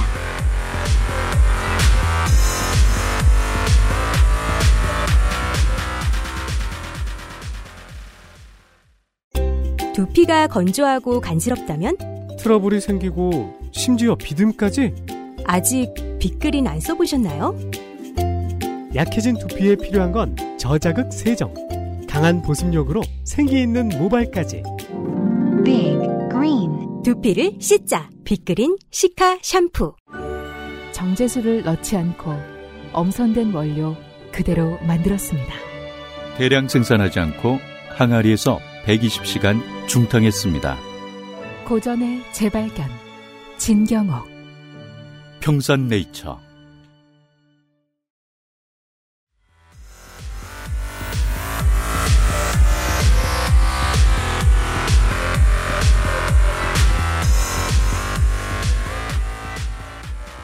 말씀드렸잖아요. 스웨덴도 요새 어, 혐오가 장사가 좀 된다고요. 그렇습니다. 그래서 네. 제가 처음에 10월 5일에 뭐 흥미로운 판결이 하나 있었다고 했잖아요. 나름 음. 역사적인 판결인데 이쯤에서 그 처음에 말씀드렸던 지난 10월에 있었던 스웨덴의 판결에 대해서 좀 말씀을 드리겠습니다. 좋습니다. 전 세계에서 증오 범죄가 느는 추세라서 이번 스웨덴의 판결을 지켜본 나라가 많았습니다. 유럽 안에서도 화제가 되었고 또 우리나라에서도 새로운 유형의 범죄가 발생하면 판결을 내릴 때 해외 판례를 기준으로 삼게 되 니까 여러 면에서 이정표가 될 수 있는 판결입니다. 음. 자세히 말씀을 드리면 사건은 지난 2020년으로 거슬러 올라갑니다. 스웨덴의 동남부에 있는 작은 도시 린쇼핑에서 당시 24살, 현재 27살인 한 남성이 바베큐 그릴 위에서 코란을 태웁니다. 네. 그, 그 옆에는 베이컨도 함께 올려져 있습니다. 베이컨도 태워요? 물론 찍었겠죠. 어, 그렇죠. 왜냐하면 그 돼지고기를 먹지 않잖아요. 그 무슬림은. 음. 그러니까 조롱하기 위해서 그랬겠죠. 남성은 불에 탄 코란과 베이컨을 린쇼핑 이슬람 사원 앞에 그대로 두고 떠납니다. 음. 그 옆에는 무하마드는 아동 성애자다. 이슬람 사절. 이렇게 문구가 써 있는 알림판이 놓여 있었습니다. 음. 문제는 이 남자가 이 과정을 모두 영상으로 찍어서 익명으로 소셜미디어에 올렸다는 점입니다. 이것이 증오 범죄 또는 증오 발언에 해당이 될까요? 이 남자는 이 영상의 배경 음악을 아, 제가 이게 제목을 아는데요. 이 음. 제목을 말씀을 드려야 될지 말아야 될지가 망설여져요. 왜냐, 말, 말할 수 없는 제목을 가지고 있는 노래가 있습니다. 이렇게 네. 하죠. 네, 그렇죠. 볼드모트처럼. 음. 왜냐하면 제가 이걸 찾다 보니까 스웨덴의 고급지라고 불리는 어, 매체에서는 전부 다 이거를 이 곡을 말하지 않았어요. 음. 그래서 어, 제가 같아요. 생각 해 보니까 굳이 내가 이걸 말해서 사람들이 찾아보게 해서 한 번 더 듣게 할 필요가 있을까? 이 노래를 들을 필요가 없잖아요. 우린 알 필요가 없는 노래니까요. 네. 사실 뭐 욕설이 제목은 아니지만 음. 이 세계의 맥락이 있겠죠. 네. 네. 그래서 그냥 anti Muslim song이라고 하겠습니다. 네. 네. 그래서 anti Muslim song으로 불리는 인종 차별주의자들 사이에서 유명한 곡이래요. 음. 이게 왜 유명하냐면 2019년 3월 15일에 다 기억하실 거예요. 뉴질랜드 크라이스처치에 있는 알누어 모스크의 금요 기도에 한 남자가 총을 들고 들어와서 무차별 난사를 해서 51명이 숨지고 40명이 중상을 입었던 테러 기억하시죠? 이게 백인 테러라서 굉장히 유명했어요. 백인이 무슬림을 향한 옛날에 음. 브레이비크랑 비슷한 네. 건데. 그래서 이 테러범이 당시의 상황을 페이스북 라이브로 중계하면서 틀었던 곡이 이 노래래요. 노래를 틀고 네, 했어요. 그래서 이 곡을 문제의 영상에 배경음악으로 올렸습니다. 만약 그 노래를 아는 사람이 그 영상을 봤다면 섬뜩했겠죠? 네. 법원도 이 지점을 중요하게 보았습니다. 영상 속에 코란을 태우는 장면은 표현의 자유에 속한다고 볼 수도 있어요. 한국의 경우에는 국기 모독죄라고 만약에 대한민국을 모욕할 목적으로 의도를 갖고 국기나 국장을 유형적으로 손상하거나 제거하거나 오욕하거나 언어적으로 비방하면 죄가 되는데 음. 표현의 자유를 폭넓게 인정하는 미국이나 유럽에서는 국기나 성경, 코란 등을 행운- 태우는 행위를 종교나 국가에 대한 개인의 의사 표시로 보기 때문에 표현의 자유에 해당하거든요. 빙하기가 오지 않는 이상은 표현의 자유는 헌법에 보장된 권리라서 코란을 태우는 것 자체가 범죄가 되지는 않습니다. 음. 영상 속의 남성 이전에도 코란을 태우는 시위가 있었고 말씀하신 것처럼 북유럽에서 유행이었어요. 네, 정말 길거리에서도 그렇고 뭐 뭔가 일만 터지면 코란을 태웠는데 음. 그래서 유대 스웨덴 내 유대인 시나고그 앞에서는 또 토라를 태우고 그렇죠. 터키가 스웨덴의 나토 가입을 반대하니까 그에 대한 반발로 스웨덴 안에서 코란을 태우는 시위가 최근 더 늘기도 했습니다. 음. 그러자 그에 대한 반발로 스웨덴 그 터키 대사관, 터키 안에 있는 스웨덴 대사관에서는 스웨덴 국기를 태우는 시위도 있었고요. 음. 그래서 코란을 태우는 것만 보자면 이거는 이슬람 종교에 대한 비판이지 이슬람을 믿는 무슬림에 대한 공격은 아니다. 이렇게 주장할 수 있어서 표현의 자유에 속한다. 이렇게 말할 수가 있는데 이 문제는 배경음악으로 사용된 곡이 문제였어요. 자, 법원의 고민으로 지금 우리가 들어가 보는 겁니다. 판사가 무슨 고민을 하고 있는가? 음. 이 곡은 오해의 소지 없이 명확하게 무슬림 커뮤니티에 대한 협박을 의미하고 있으며 영상의 내용 역시 상대의 신념을 존중하지 않는 무시를 표현한 것이라고 판단했습니다. 또한 익명으로 트위터, 과거 트위터, 현재 X에 영상을 올린 것이 제대로 된 토론이나 의사소통의 방식이라고 볼 수 없다며 특정 인종에 대한 소요죄에 해당하는 증오범죄로 유죄 판결을 내렸습니다. 해당 남성은 항소하겠다고 발, 밝혔습니다. 어, 올 초에 미국에서 이런 논쟁이 있었어요. 국기를 태우는 건 죄가 아닌데 rainbow기, 어, pride flag를 태우는 거는 죄다. 이게 무슨 논쟁일까요? 그 미- 미국 사람들 사이에서 아까 국기나 성경이나 이런 걸 태우는 거는 표현의 자유에 네, 속한다고 했잖아요. 그래서 구- 미국 국기는 태워도 되는데 pride flag는 태우면 안 돼. 음. 이건 불법이야. 음. 이거는 증오 범죄에 해당돼. 음. 이런 얘기가 있었어요. 그래갖고 논쟁이 막 그 트위터와 페이스북 안에서 많았었는데 미국의 수정 헌법 1조를 읽어 드릴게요.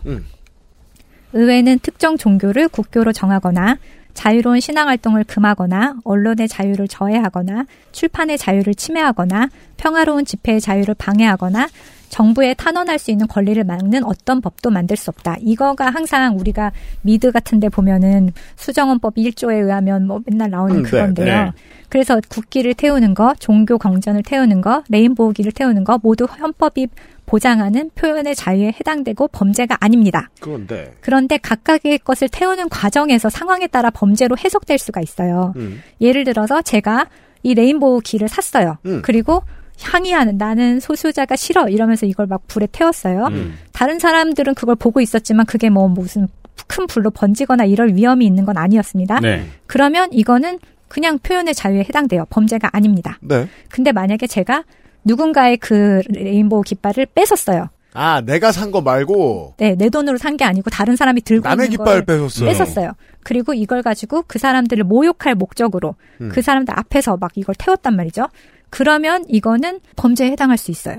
음. 일단 남의 것을 가져왔기 그건 때문에 타인의 점유물을 해한 거니까. 그렇죠. 근데 이게 한 두 가지 정도가 합쳐지면 그리고 이 사람들 앞에서 그걸 태우면서 막 위협적으로 이렇게 하면 이게 우리가 상식적으로 볼 때 이게 위협이 될 만하다라는 판단이 서면 음, 의도가 보이면 음. 그러면 이때는 이게 증오범죄로 해석이 될 수가 있습니다. 그러니까 굳이 pride 행사에 가서 깽판을 치고 그 한가운데서 굳이 pride flag를 태운다면은 이거는 문맥 속에서 범죄로 해석할 수. 있다. 혐오 문맥이, 범죄로. 네, 문맥이 굉장히 중요해요. 그렇다면 앞에 보수주의자들의 주장은 뭔가 왜곡된 것이 왜곡된 거죠. 어 남이 가지고 있던 성조기를 뺏어다가 불태워도 똑같이 불법일 거 아닙니까? 어, 그렇죠. 그렇죠. 그, 음. 근데 이제 그런 맥락을 판단할 수 있는 게 뭐냐면 차별이나 혐오 발언이 있어야 되고요. 네. 그 다음에 이 사람이 만약에 극단주의 로고나 이미지 같은 거, 아까 뭐 무슨 이 사람이 편말 같은 게 있었다고 했는데 뭐 그 다음에 베이컨도 있었고 이랬는데 이 사람 옷에 뭐 KKK 뭐 이런 게 써 있다던가 음. 그 다음에 단체 소속 식별 수단이 있다던가 이 사람이 과거에도 그런 죄를 저지른 적이 있다던가 이러면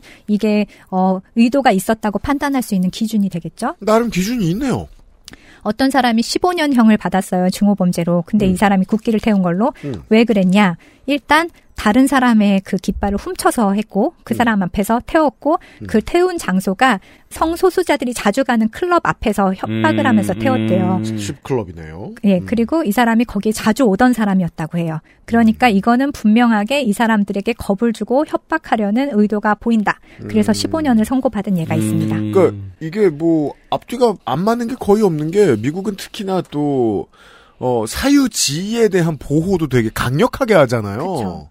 우리나라보다 훨씬 세게 그쵸. 총 쏴도 되고 막 자기 집 문 안에 들어오면 심지어는 내가 서 있는 곳이 나의 사유지라는 해석도 있잖아요. 어. 그러니까 그래서 내가 가, 사가지고 가서 하면은 이게 그렇게 적용될 가능성이 적은데 남의 것을 뺏어서 하면 그 범죄가 될 가능성이 큽니다. 예를 들어서 제가 뭐 피디님한테 성경책을 보고 있는데 그걸 확 뺏어가지고 내가 산 건데. 어 그걸 막 그 앞에서 막 불을 질렀다고 하면 그러면 이거는 절도 더하기 방화가 되면서 이게 합쳐지면서 맥락상 증오범죄가 될 수도 있다는 거죠. 뭐 그걸 아마도 뭐 제가 북소장님네 집에 가 있을 때 하진 않았을 거고 우리 스튜디오에 들어와 있을 때 했을 테니까 예 건조물 무단 침입도 포함시킬 수 있어요. 그러게요. 민사에 걸 수 있어요. 같이. 잘못했어요. 잘못한 거예요. 잘못했단 말로 되면은 법이 왜 있습니까? 그러니까요. 와, 단호하네. 스웨덴, 덴마크를 비롯한 유럽에서 백인 우월주의자나 반이민을 주장하는 사람들이 시위에서 코란을 태우는 것은 근 몇 년 흔한 의식이 되다시피 했습니다. 그리고 이걸 반드시 어떻게든 소셜에 내 보내더라고요. 그쵸, 그러려고 태우는 거니까요. 네. 그래서 경찰이 시위 현장에서 보고 있으면서도 특별한 폭력 행위로 이어지지 않으면 그대로 시위대를 보호 해 그게 왔는데요. 헌법 정신이니까요. 이게 아 이것도 좀 특이해요. 북유럽이나 이런 데서 보면은 경찰이 시위대를 등지고 서 있거든요. 음. 그러니까 우리는 시위대를 향해서 서 있잖아요. 음, 음. 근데 대부분의 경우에는 유럽에서는 시위대를 등지고 서 있어요. 이 사람들이 시위대를 해야지 말라는 거거든요. 네, 이 사람들이 표현의 자유, 집회의 자유를 행사하고 있는데 이거를 다른 사람들이 어, 해, 해, 할까봐. 음. 중요한 그림이죠. 되게 중요한 그림이죠. 시위대를 향하고 서 있느냐, 시위대를 등지고 서 있느냐. 그렇죠. 그래서 이제 조금 전에 말씀드렸던 이 판결 유죄로 판결이 됐잖아요. 그래서 앞으로 코란을 태운 범- 혐의에 대한 재판이 줄줄이 대기 중인데 음. 아마 이번 판결이 기준점으로 작용하게 되지 않을까 싶습니다. 아, 모든 재판에서 다 유죄가 나오진 않겠지만 그쵸. 기준은 생긴 거예요. 기준이 조금 더 올라간 거죠. 음. 그래서 특히나 이번 사건은 현장에서 물리적인 협박을 한 것이 아니라 코란을 불태운 장면을 찍은 영상. 이 사람이 말로 뭐 어떻게 하자, 이 사람을 공격하자 이런 것도 아니었어요. 그저 어, 베이컨과 코란을 불태우는 장면을 찍은 영상을 SNS에 올린 행위에 대한 것이고 어떻게 하자는 선, 선동을 명시적으로 담은 것도 아니지만 재판부가 특정 민족에 대한 소요로 판단해서 유죄로 판결을 내렸잖아요. 음. 그래서 SNS나 유튜브에 보면 특정 종교나 외국인 등 소수자에 대한 혐오나 증오를 담은 콘텐츠가 공공연하게 보이는데 앞으로 법적인 문제의 소지가 될 수 있다는 거 이런 걸 예고하는 판결로 봐야겠습니다. 좀 전에 증오 피라미드의 다섯 단계를 소개를 해 주셨는데 네. 법원도 바보가 아닌 이상 적대적인 말에서부터 얼마든지 제노사이드에 해당하는 범죄로 커질 수 있다는 사실을 알긴 알 거 아니에요. 그렇죠. 그럼 그때부터는 테크닉을 고민해야 되거든요. 음. 무슨 기준으로 발을 걸어 넘어뜨릴 수 있을까 이걸? 음, 음. 그러니까요. 왜냐하면 소셜에 이게 퍼지는 건 분명히 잠재적으로 범죄가 일어날 확률을 무조건 높이는 거고 거죠. 그 짓을 한 사람들도 그걸 알거든요. 여기서 무죄가 나오면 그 다음 단계의 혐오가 시도가 될 거고요. 맞아요, 맞아요. 우리도 지금 보면은 다섯 단계 중에 적대적인 말은 너무 공공연하고 그 다음에 회피도 있잖아요. 누구가 어떤 특정 외모라든지 뭐, 뭐 특정 MBTI라든지 이러면 회피를 한다거나 뭐뭐 그 구직에서도 차별을 하는 경우도 되게 많잖아요. 머리가 짧어, 뭐, 뭐 MBTI가 뭐 IN 뭐야, 뭐 이러면은 뭐 안 받겠다던가. 음. 그리고 왜, 왜 실- 우리나라에 그 뭐 주민번호가 뭐로 시작되는 분은 받지 않습니다. 이런 거 논란이 되었었죠. 아 진짜? 네네. 그리고 물리적인 공격도 요즘에는 심심치 않게 나오고 있고 그러면 저희는 벌써 편견의 다섯 단계 중에 네 번째 단계까지 왔다 갔다 하고 있는 거니까 굉장히 무서운 상황인 거죠. 그러니까 국가가 혐오 범죄라는 걸 인식하지 못해가지고 제가 느끼기로는 그래요. 국가가 혐오 범죄를 전체적으로 인식하지 못하니까 혐오 범죄가 일어나고 있는 거를 범죄라고 규정짓지 않고 있는 게 지금 대한민국 상황이라고 생각을 해요. 혐오 범죄는 전 특히 이제 성남에서 자랐잖아요. 그냥 일상적으로 일어나고 있죠. 음. 길에서. 성남은 더 그래요? 네, 성남에 외국인 그 공단이 음. 있었고 외국인들 아. 쉼터가 있고 해가지고 그래서, 그래서. 예, 그냥 길에서 혐오 범죄가 그냥 무조건 일어나요. 음, 맞아요.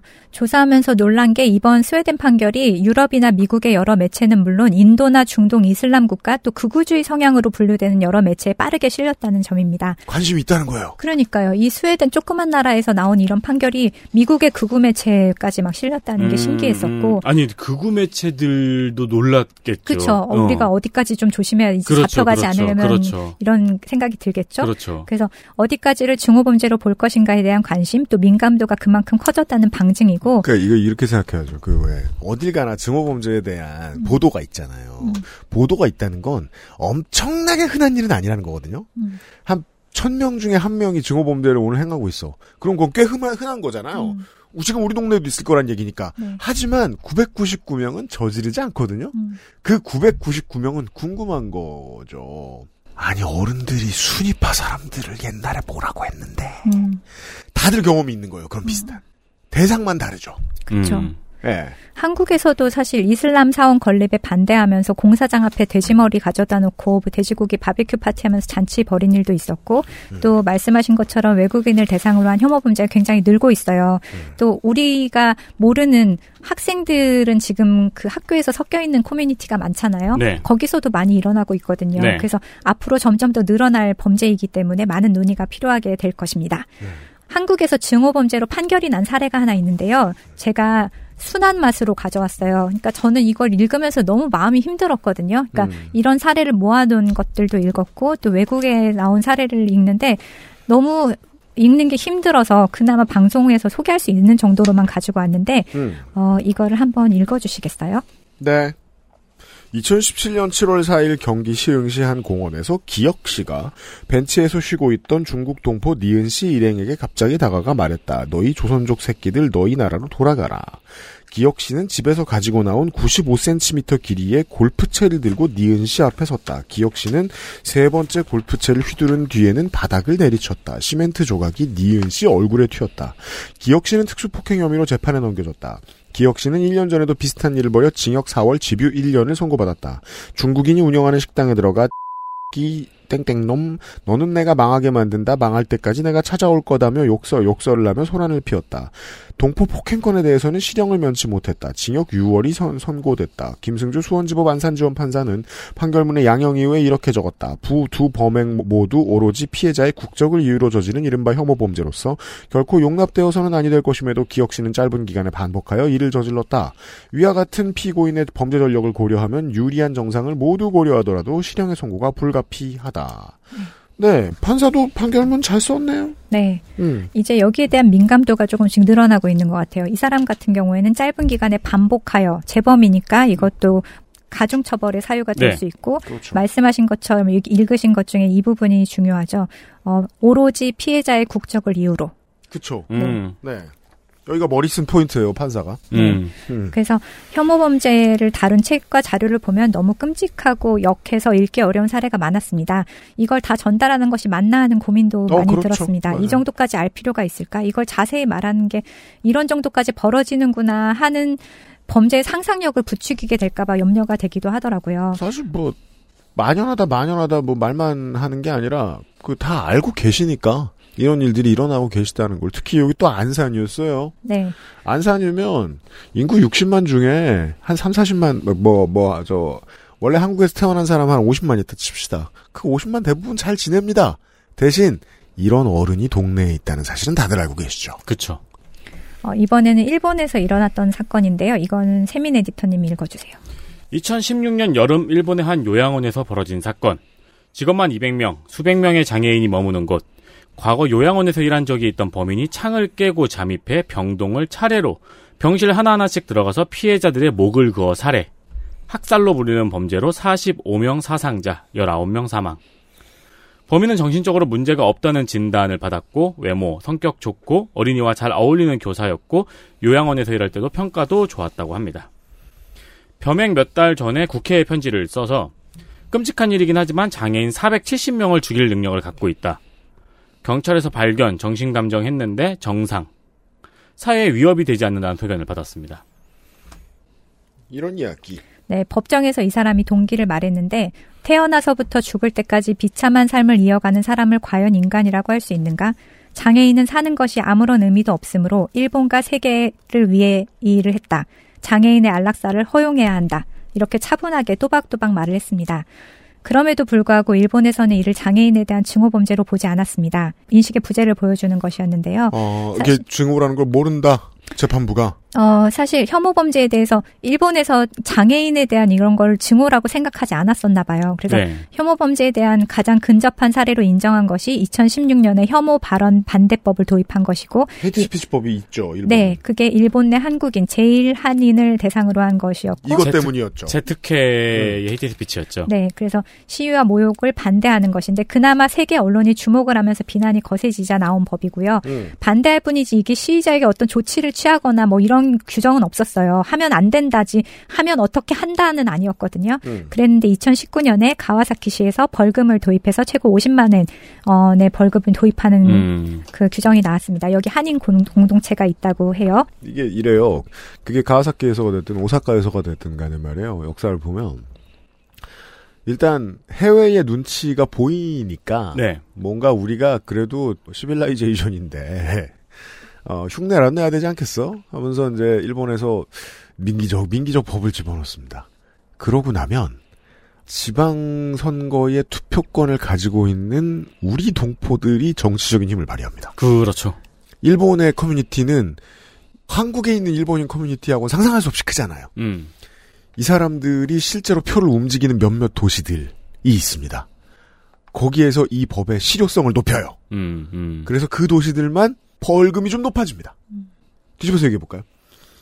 CAIR이라고 이슬람 미국 관계 정립 위원회 뭐 이런 게 있습니다. 그 미국의 가장 대표적인 이슬람 민권 단체입니다. 유태인 단체에 비해서는 뭐 말도 못하게 돈이 없, 거지에 가깝습니다만 21세기 들어서 엄청나게 커졌습니다. 왜냐하면 러스트벨트의 대도시들이 이민자 조- 적극 수용을 했기 때문이에요. 그리하여 이제 미시간주의 일부에는 인구 구성의 다수가 무슬림인 도시들이 생겨나고 있습니다. 음. 천천히. 야, 레드넥들 눈이 뒤집히겠네요. 그러게요. 이게 정치의 입장에서 무서운 게 공화당의 입장에서 엄청난 공포입니다. 그렇죠. 오랜만에 대권을 가지고 오게 만들어 주었던 러스트벨트가 지금 무슬림들로 채워지고 있는 거예요. 근데 이미 들어왔고 들어온 지 너무 오래됐어요. 20년 전에 들어오신 분들이 있어요. 그럼 이제 그린카드가 아니고 모든 권한을 다 가지고 계실 거 아니에요. 음. 완전한 시민이요. 미국 시민. 투표할 수 있는 무슬림들이 너무 많이 늘어난 거예요. 그게 지금 네타냐후를 견제하는 바이든 발언에서 드러나는 거죠. 이게 아주 올바른 것도 아니고 특히나 뭐 그러니까 정의로운 것도 아니지만 정치적으로 어떤 밸런스를 이루어 줘야 혐오 범죄는 제값을 똑바로 치르기 시작합니다. 이런 얘기를 하고 있었습니다. 그 제- 왜냐면 그런 정치적인 밸런스가 완전히 무너졌던 시절에 이런 지금 아까 저 일본 요양원 범죄에서 나왔던 이것이 국가 정책인 정부들이 등장했거든요. 그게 이제 전장현의 박영석 대표가 이야기한 나치의 T4잖아요. 음. T4 정책, 장애인 말살 정책. 네. 이걸 개발한 괴벨수도 장애인이었지만 여튼 정치가 선택해서 이런 일을 할 수도 있게 되거든요. 밸런스가 무너지면.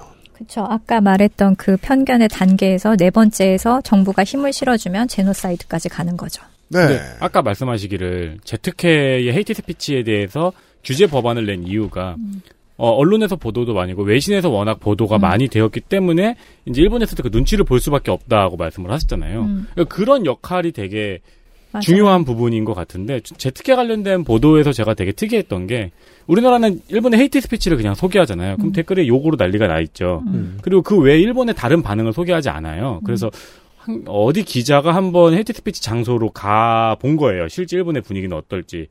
근데 일본에서도 주변 시민들이 그들을 굉장히 싫어하고 음. 일본 언론도 굉장히 부정적으로 그들의 내용을 보도하고 있는데 그 내용을 한국에 전하지 않는 것도 잘못된 보도가 아닌가. 맞아요. 예, 라는 기사가 있었거든요. 근데 저는 그런 거를 의도적으로 빼는 것 같은 느낌을 많이 받아요. 왜냐하면 그래야지 사람들이 더 분노하고 그렇죠. 여기에 조회수가 늘어나기 때문에 네. 일부러 증오를 조장하기 위한 이런 뉘앙스가 많이 읽히더라고요. 그렇죠. 그것도 맞아요, 맞아요, 맞아요, 맞아요. 평상시에 만났을 때 거기에 적극 동조하는 사람 없단 말이에요. 예.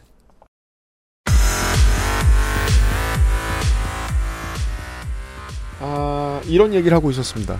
연말이 필요 이상으로 평화롭다고 생각되는 심심한 청취자 여러분. 어, 내일 이 시간에도 혐오에 대한 공부를 해보도록 하겠습니다. 네. 아, 혐오에 대한 공부는 필요한 시점이네요. 네. 혐오를 하지 않기 위해서. 네. 내일 이 시간에 공부를 더 해보죠. 부소장과 함께 돌아오겠습니다. 2023년 마지막 토요일에 만나요. 감사합니다.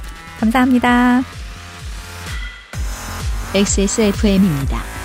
I D W 嘿.